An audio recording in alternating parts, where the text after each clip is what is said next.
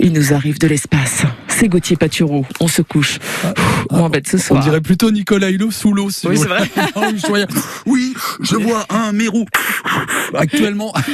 C'est dur de faire un gars qui vient de l'espace quand même. Exactement. Bah, je vous propose effectivement de partir dans l'espace il y a 40 ans, jour pour jour, un Français se préparait à vivre un moment unique. Nous sommes le 24 juin 1982. Jean-Loup Chrétien euh, va dans quelques heures être le premier spationaute français, mais aussi ouest-européen, à être envoyé dans l'espace. Euh, c'était dans le cadre d'une mission qui s'appelait Soyouz T6, une euh, mission franco-soviétique. Alors Jean-Loup Chrétien, il a été pilote de chasse de formation et il a été sélectionné comme spationaute au Centre national d'études spatiales en 1980.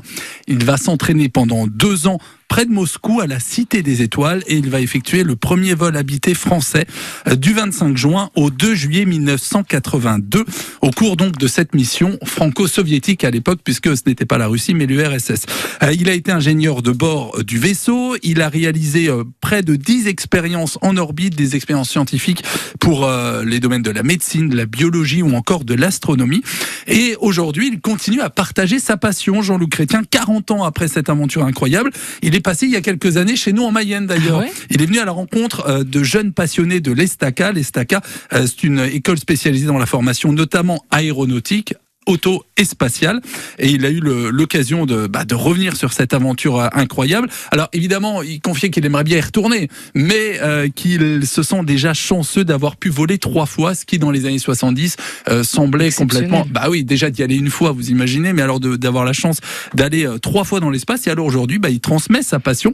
Et il faut dire qu'en Mayenne, ce qui est spatial, eh ben, on peut se la péter un peu parce que on s'y connaît, vous voyez. Mais parce que nous avons Romain Charles, qui est originaire de Saint-Germain-d'Anxur, qui a travaillé pendant des années en Allemagne, à Cologne, au centre d'entraînement des astronautes européens, s'il vous plaît, et euh, qui euh, facilitait la vie quotidienne des astronautes et notamment d'un certain Thomas Pesquet. Ah bah oui, Thomas Pesquet. Et, aujourd'hui, Romain Charles, bah, il travaille toujours à, Toulouse, au Centre national d'études spatiales, et euh, il prépare un programme qui, qui cherche finalement à s'intéresser au futur de l'exploration spatiale. Donc, vous voyez qu'en matière d'astronomie, en matière de tout ce qui touche au domaine spatial, eh bien, en, en Mayenne, on n'a rien à envier à personne. D'ailleurs, Romain Charles était l'invité de la classe radio il y a encore quelques semaines. Vous pouvez retrouver cet échange avec nos jeunes journalistes en herbe sur euh, le site de francebleu.fr. Bah merci beaucoup Gauthier, on vous souhaite un, bon week-end. Pour l'instant, on va pas vivre sur Mars. Je vais retourner dans ma fusée.